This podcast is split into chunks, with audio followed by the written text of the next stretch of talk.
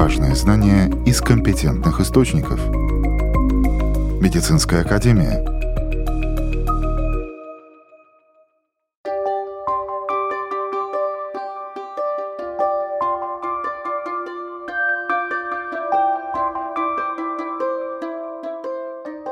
Здравствуйте, с вами Марина Талапина. Сегодня в программе. Число заболевших SARS-CoV-2 продолжает расти – травмпункты чаще обращаются молодежь и люди старше 60. Около 2 миллиардов 400 миллионов человек в мире страдают заболеваниями, при которых показана реабилитация. Далее об этих темах более подробно.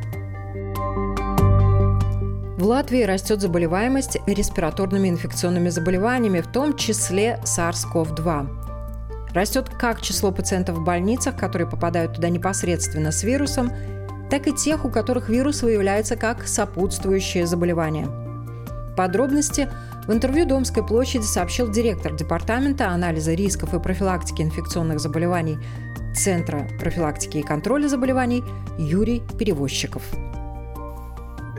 А, Но ну, мы следим за разными показателями, которые свидетельствуют о распространенности, о тяжести болезни. И, в общем-то, э, распространенность у нас в первую очередь мы оцениваем, как много пациентов обратилось к семейному врачу с симптомами э, респираторной инфекции. Э, в первую очередь это процент от всех заболевших. Если еще две или три недели назад это было примерно ну, 18%, это, скажем, каждый пятый пациент, то уже две недели сохраняется сохраняется достаточно высокий процент, это 20, примерно, скажем так, 25 процентов. А другими словами, это значит, что каждый четвертый, кто обратился к семейному врачу, обратился из-за того, что у него заболевание э, верхних дыхательных путей, острое вирусное или бактериальное. И данные, э, если мы пересчитаем на количество пациентов, мы видим, что этот показатель достаточно высокий, он тоже сохраняется уже вторую неделю подряд. И, в принципе, но хорошо то, что он не увеличивается. Э, если мы сравним с тем, что было в прошлом и позапрошлом году, когда был э, ковид, то, конечно же, в то время показатели были гораздо выше.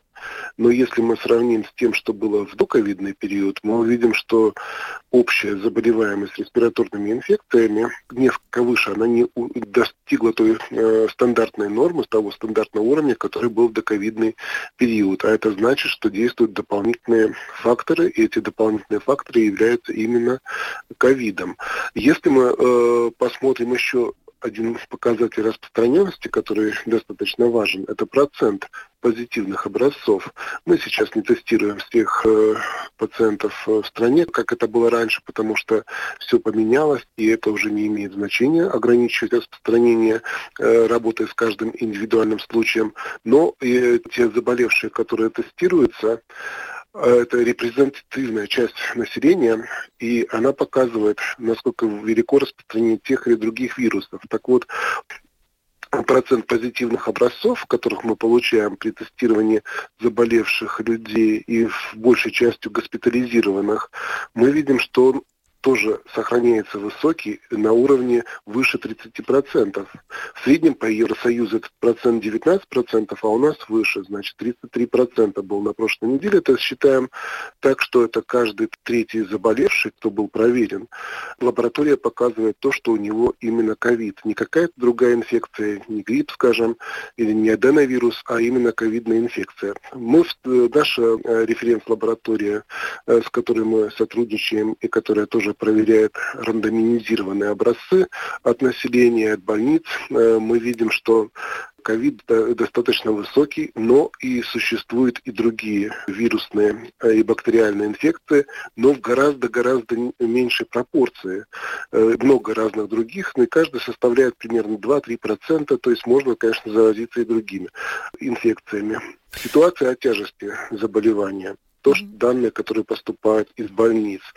Э, в первую очередь это показатели, насколько много так называемых тяжелых респираторных инфекций у пациентов, которые были госпитализированы.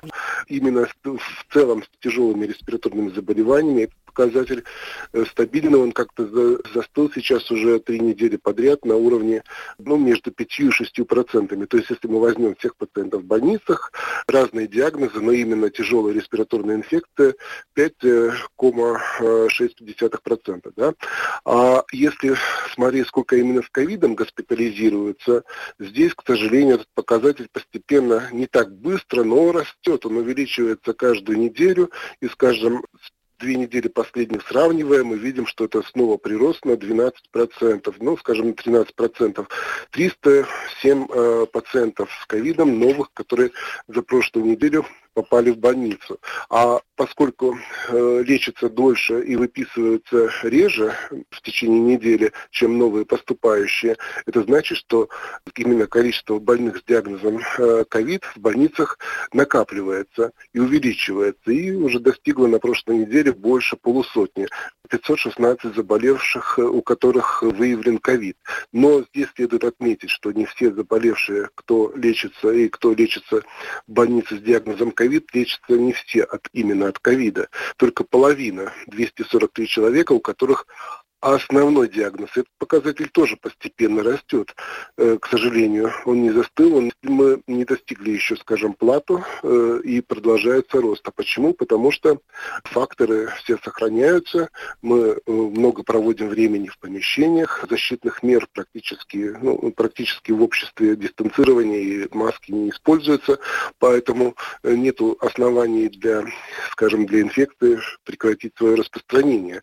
Мы также заметили следим за другими инфекциями, и то, что было замечено последние две недели, респираторно-синцитиальный вирус тоже стал распространяться в Латвии и, в общем-то, и в других странах, потому что эти данные мы получаем, э, посылаем в Всемирную организацию здравоохранения и Центр э, контроля и профилактики заболеваний, и получаем также данные о европейском регионе отовсюду. Ситуация в Латвии, в принципе, достаточно аналогична тому, что мы видим в других странах.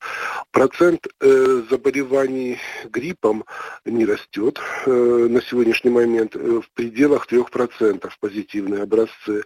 А про эпидемию э, свидетельствовать будет процент, если он будет, в общем-то, превысить 10% и больше. Это будет свидетельствовать о том, что мы будем в состоянии эпидемии. А пока что этот процент невысокий. Это значит, что случаи спорадические. Э, не исключено, эти больные также попадают в больницы. Но у нас есть еще время у групп риска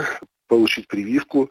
Э, но следует здесь заметить, что э, при гриппе и при ковиде, в принципе, группы риска одинаковые, поэтому прививаться имеет смысл и против ковида, и против гриппа. И то, что гриппа сейчас нет, это как раз есть время подготовиться. Но следует учесть, что ковид, скорее всего, никуда это зимой и даже весной не исчезнет, потому что для этого, ну, как я сказал, нет оснований ему исчезнуть.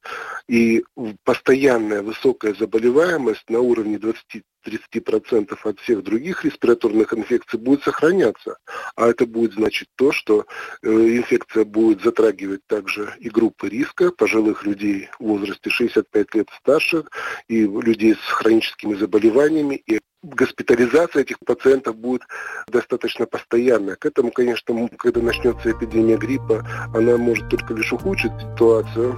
Но, как я сказал, что защитная мера для лиц группы риска, у которых ослаблен иммунитет, у которых снизился специфический иммунитет против ковида и гриппа, имеет смысл все-таки пройти вакцинацию. Медики советуют контактным персонам по возможности неделю оставаться дома и не контактировать с другими людьми. Но если все-таки есть необходимость выходить, нужно одевать респираторы или маски.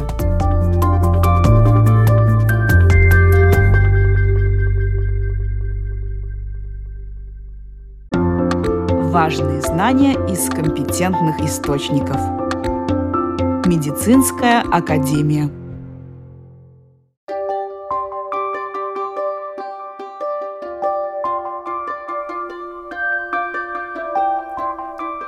Из-за скользких дорог количество пациентов в Рижской больнице травматологии и ортопедии увеличилось примерно на 25%.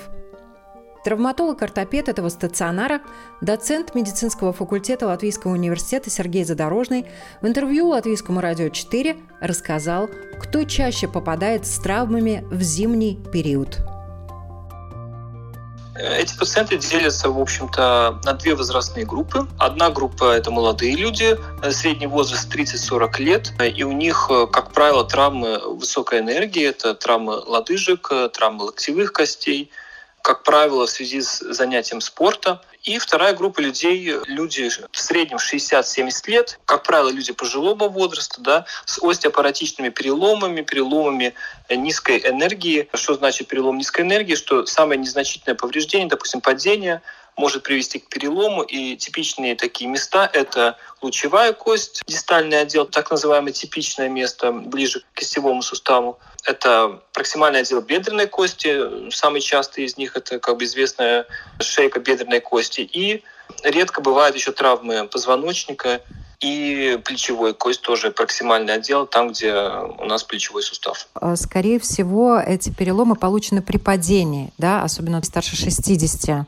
Да, старше 60 лет это, как правило, люди, получающие этот перелом при падении. У молодых людей нужно значительное количество энергии, чтобы перелом случился, так как кость намного плотнее, крепче, и простое падение не вызовет перелома. Простое падение, в принципе, от этого застраховаться невозможно. Любое лечение лучше всего, когда мы это делаем профилактически. И если мы посмотрим, то литература описывает, что для пожилых людей э, профилактика — это, в частности, профилактика падений. То бишь они должны как-то поменять свои привычки, свою жизнь таким образом, чтобы не падать, избегать скользких поверхностей, идти в то время суток, когда хорошее освещение, заниматься лечебной физкультурой, укрепляя глубокие мышцы. Возможно, даже научиться правильно падать. Есть специальный курс или с физиотерапевтом обсудить, как лучше падать. Как человек может понять, что у него что-то сломано? Если у человека произошла травма, и вот э,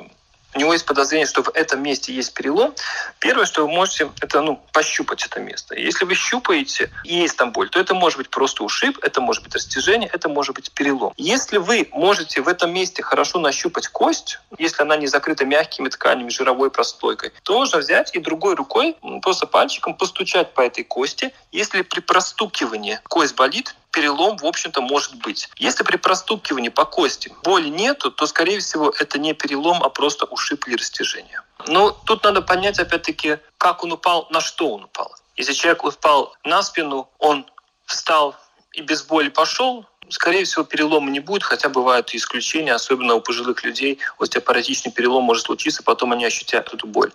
А, если а, человек не может подняться из-за боли в спине, то, наверное, лучше вызывать скорую помощь. Если он не чувствует ноги, это тоже очень плохой сигнал, надо вызывать скорую помощь. Если мы говорим про верхнюю э, конечность, руку, да, то, как правило, если рука двигается, не болит, ну, замечательно, значит, скорее всего, перелома нету. Если вы видите очевидную деформацию конечности, руки или ноги, ну то значит там перелом есть. Она не может быть деформирована, как бы смещена ось без перелома. Если боль слишком сильная, то однозначно надо сделать рентген, чтобы исключить боль, если не, не видно этой очевидной деформации. Да? Переломы Это... позвоночника. Всегда ли человек может почувствовать э, компрессионный перелом и какие у него это может вызывать э, ощущения? Это всегда будет боль? Ну, компрессионные переломы, как правило, случаются у людей пожилого возраста, это остеопаратичные переломы, или же это могут быть, на самом деле, очень молодые люди с травмой высокой энергии при спорте. И, как правило, эти переломы должны сильно болеть. Да, человек может встать, может через боль, возможно, пойти, хотя некоторые даже пройти не могут. Но в таком случае, если он испытывает такую сильную боль при любом движении, при любом даже шаге, конечно, было бы не лишним съездить в травмпункт, сделать как минимум рентген и провериться. Трещины могут давать о себе знать, могут э, заживать э, беспроблемно, бессимптомно? По сути, что такое трещина? Трещина – это перелом. Это перелом без смещения. Когда не видно, очевидно, что он есть. То бишь э, ось не смещена, рука не смотрит никуда в сторону или нога не смотрит в сторону. Конечно же, трещины или переломы бывают временами требуют и хирургического лечения. А бывает такое, что они не болят? И человек не знает, что у него перелом, даже не догадывается. Ну, такого, наверное, не бывает. Э, любой перелом будет болеть, просто у каждого человека свой индивидуальный болевой порог. И для кого-то эта боль такая незначительная, что он может с ней дальше ходить или эм, двигать рукой и спокойно, в общем-то, переживать этот перелом, он потом срастается. А бывает те, у которых эта боль такая несносная, хотя перелом может быть идентичный, да, что они требуют э, помощи и обращаются к врачу. Как действовать в случае перелома непосредственно, когда он произошел на улице?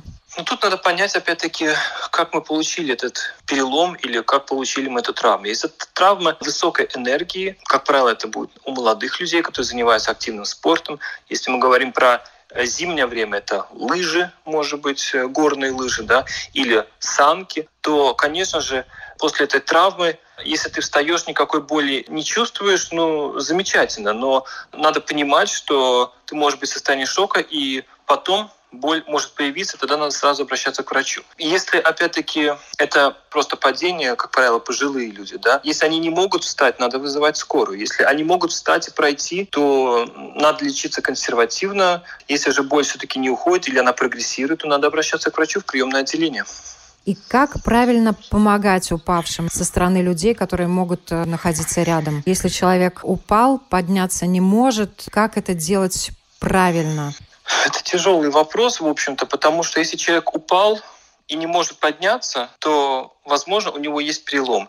И лучше всего, конечно, было бы вызвать скорую помощь чтобы скорая помощь приехала и правильно человека иммобилизировано, чтобы не повредить дальше. Чтобы сломанный кусок кости, может быть, не проткнул сосуд, не было повышенного кровотечения потом.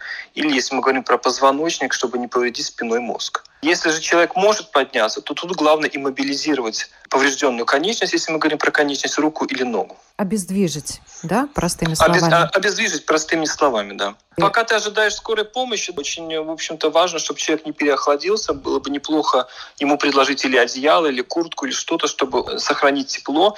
И к возможному месту перелома было бы хорошо приложить холод и не брать снег и прикладывать непосредственно к коже. Так можно получить поражение, это тоже, в общем-то, считается ожогом, да. А снег завернуть э, в какую-то тряпочку или что-то, чтобы не было прямого контакта, и чтобы холод проникал глубоко и э, сужал сосуды, и боль становилась меньше, и отек становился меньше, чтобы он не возрастал, и конечность э, не отекла сильно. И тут еще один важный момент. Вот если люди готовы э, помочь э, и доставить пострадавшего в э, травмпункт, как правильно перевозить? Это опять вопрос, что у человека повреждено. Если у человека повреждена рука, верхняя конечность, то тут главное обездвижить ее, чтобы не было смещения. И тогда, в общем-то, человек может спокойно дойти до машины, сесть, неподвижно держать руку, чтобы сохранно доехать до травмпункта. Если мы говорим про ногу, то нужны, конечно, костыли, чтобы человек на эту ногу не наступал. А если мы говорим про спину, если человек не может встать, то не надо самим транспортировать. Тут точно надо вызывать скорую помощь. Если человек может встать, у него сильной боли нет, тогда аккуратно можно дойти до машины, сесть и приехать. Вы упомянули о консервативных э, методах лечения. Что это за методы?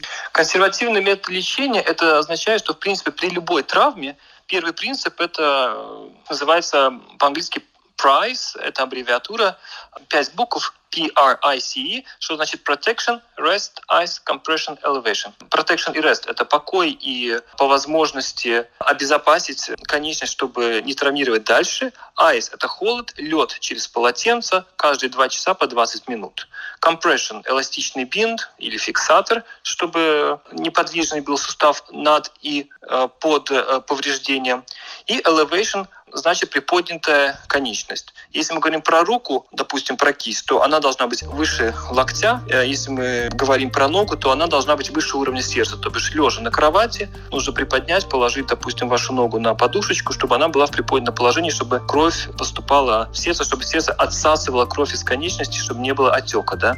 Главное правило, которое поможет минимизировать риск падения на скользкой улице – это стабильность. Обувь без каблуков – на хорошем протекторе. Пожилым людям не надо стесняться использовать трость, чтобы чувствовать себя увереннее. Также перемещаться следует маленькими шагами. Если падение неизбежно, важно сгруппироваться и падать на бок.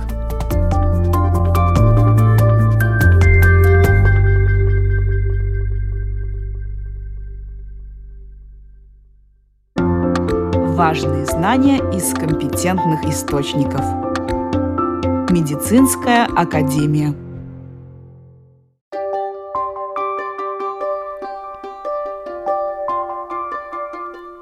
Каждая болезнь, даже на первый взгляд самая незначительная, после выздоровления человека требует восстановления. Иногда это пара дней. Но если заболевание серьезное, то и реабилитация предстоит длительная. И не всегда удается восстановиться полностью. Но если не делать ничего, качество жизни человека будет гораздо хуже. К реабилитации необходимо подходить комплексно, это включает в себя не только помощь врачей, но и образ жизни, питание и даже мировоззрение человека. При этом очень сложно вывести общие правила для всех пациентов с разными заболеваниями. Мы продолжаем разговор с доктором физикальной и реабилитационной медицины клиники ВЦА «Элита» Николаем Аверцевым. Обобщать очень сложно, потому что люди разнятся по возрасту, по серьезности тех нарушений функциональных, в плане даже диагнозов и так далее. Поэтому трудно сказать. Наверное, можно к этому подходить чисто так утилитарно для решения конкретной, очень локальной какой-то проблемы и так далее. Там иногда достаточно действительно какой-то физиотерапии, там, физикальной терапии, да, то, что касается питания, это вообще это просто в моем представлении, скажем, как присказка, да, которую всегда там добавляют, а, а что в нее вложить и как с этим работать, да, и как действительно там питание э, каким-то образом изменить. Ну, на самом деле мы только говорим о значимости питания, да, и, и вот, вот вы приведите, а что там, как это в реальности, да, особенно у людей, для которых это вообще очень важное значение имеет его скорректировать, его исправить, это очень комплексный процесс, это очень трудный процесс, потому что он завязывается не только на том, что мы там кушаем там и так далее, и режим питания, в конечном счете питьевой режим, которому очень важно, да, вот, а это еще и, опять же, наша психическая неустойчивость, нестабильность, которая требует компенсации, да, и она очень часто происходит за счет того, что мы много кушаем и неправильно кушаем, и, и переедаем и так далее. Как это все скомпенсировать, как это мотивировать, и здесь было бы очень хорошо какое-то иметь обратную связь, каким образом мы можем отслеживать то негативное влияние неправильных наших привычек, да, и неправильного сочетания продуктов, в конечном счете большое значение имеет еще и то, что по ходу жизни и с теми всеми перегрузками, которые мы накладываем на наш желудочно-кишечный тракт, у нас развивается потихонечку какая-то определенная непереносимость тех или других продуктов, которые мы можем не осознавать. И это не значит, что мы с ней родились. Мы просто, просто вот настолько перегрузили свой желудочно-кишечный тракт, что он какие-то продукты перестает нормально воспринимать. И все, и тогда это вообще, это уже другой снежный ком, который будет катиться и который вообще приведет к таким серьезным аутоиммунным заболеваниям. Поэтому это все сказать, что это питание надо к этому включить, да, ну в некоторых случаях это включается, когда там явные, явные нарушения, особенно онкологических пациентов, где потеря веса, где снижение иммунной системы и так далее, где нужны, может быть, специальное лечебное питание, да, там и так далее, да.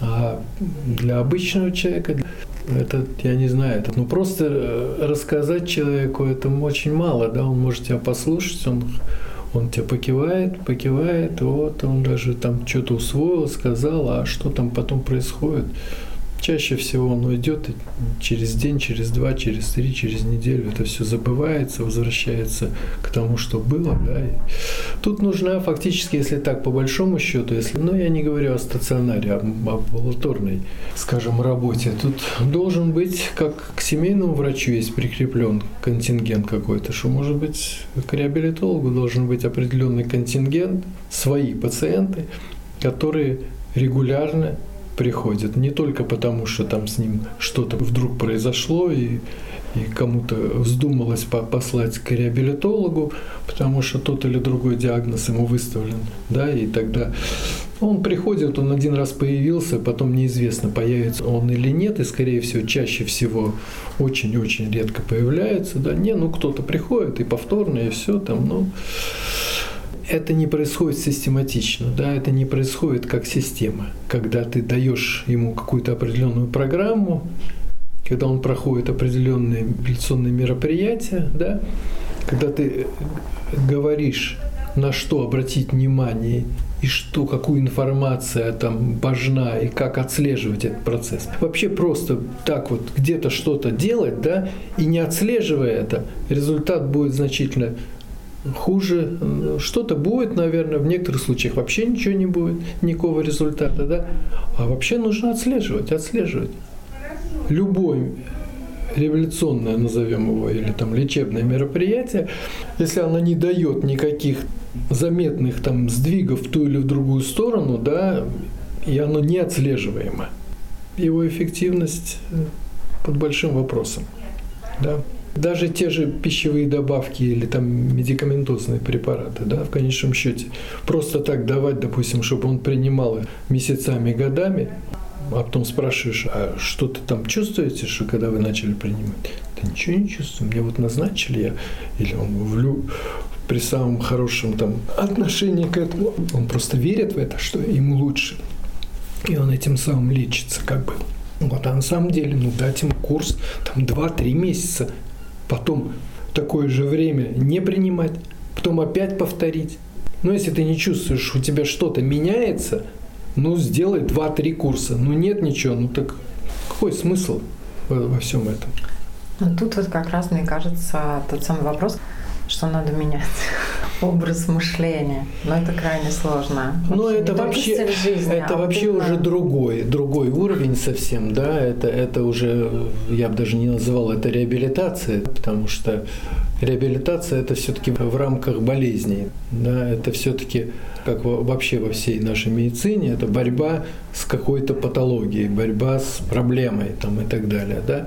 Вот. Ну, на каком-то этапе это естественно и, и закономерно, да, вот, но когда мы начинаем решать свои хронические проблемы, ну, не запущенные, конечно, да, где нужна, может быть, только скажем, поддерживающая терапия, там, поддержание словом, э, какими-то мероприятиями, чтобы легче хоть как-то функционировать, да, а когда есть еще потенциал, то там действительно тогда надо не, не бороться с болезнями, а, а развивать себе здоровье, скажем, да, повышать свой потенциал, да, вот.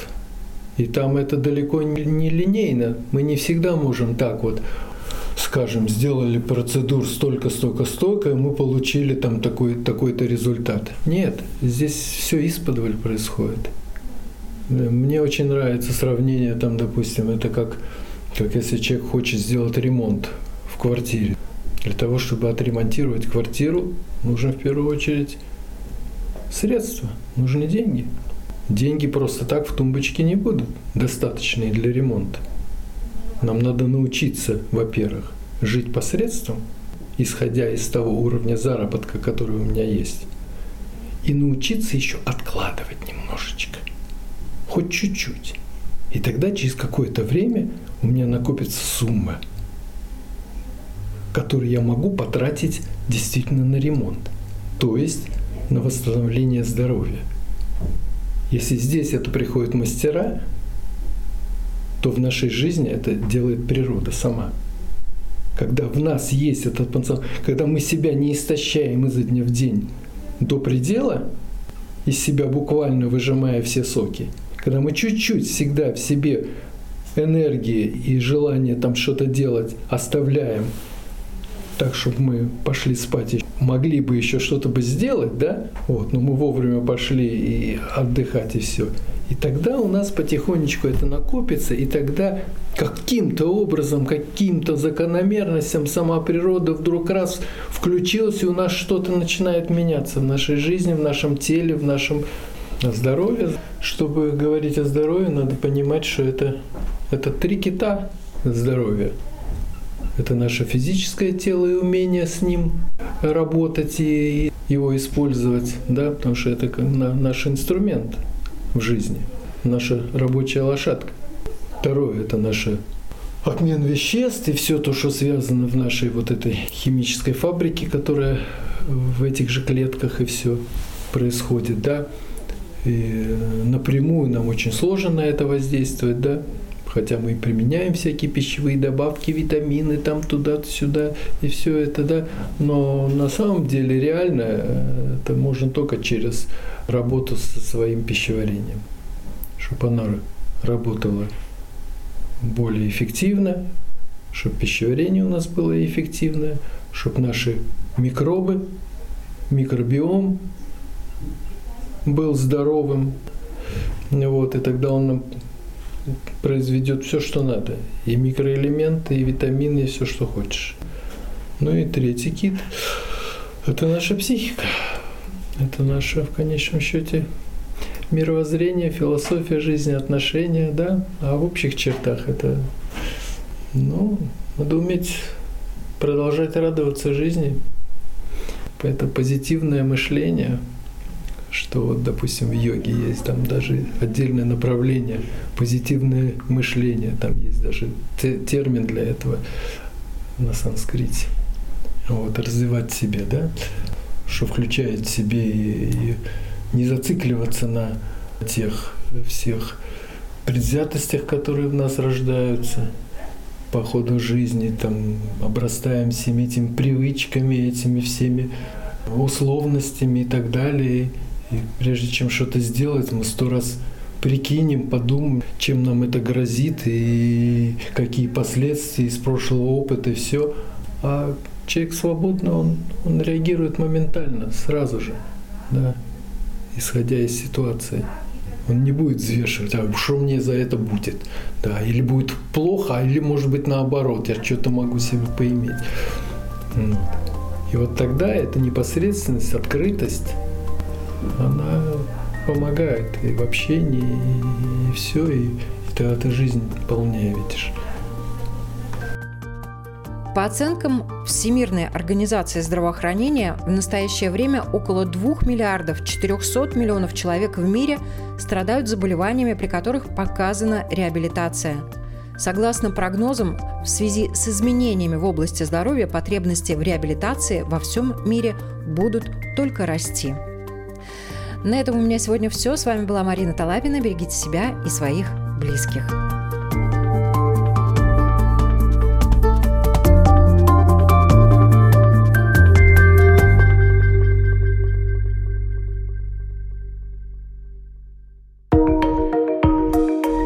Важные знания из компетентных источников. Медицинская академия –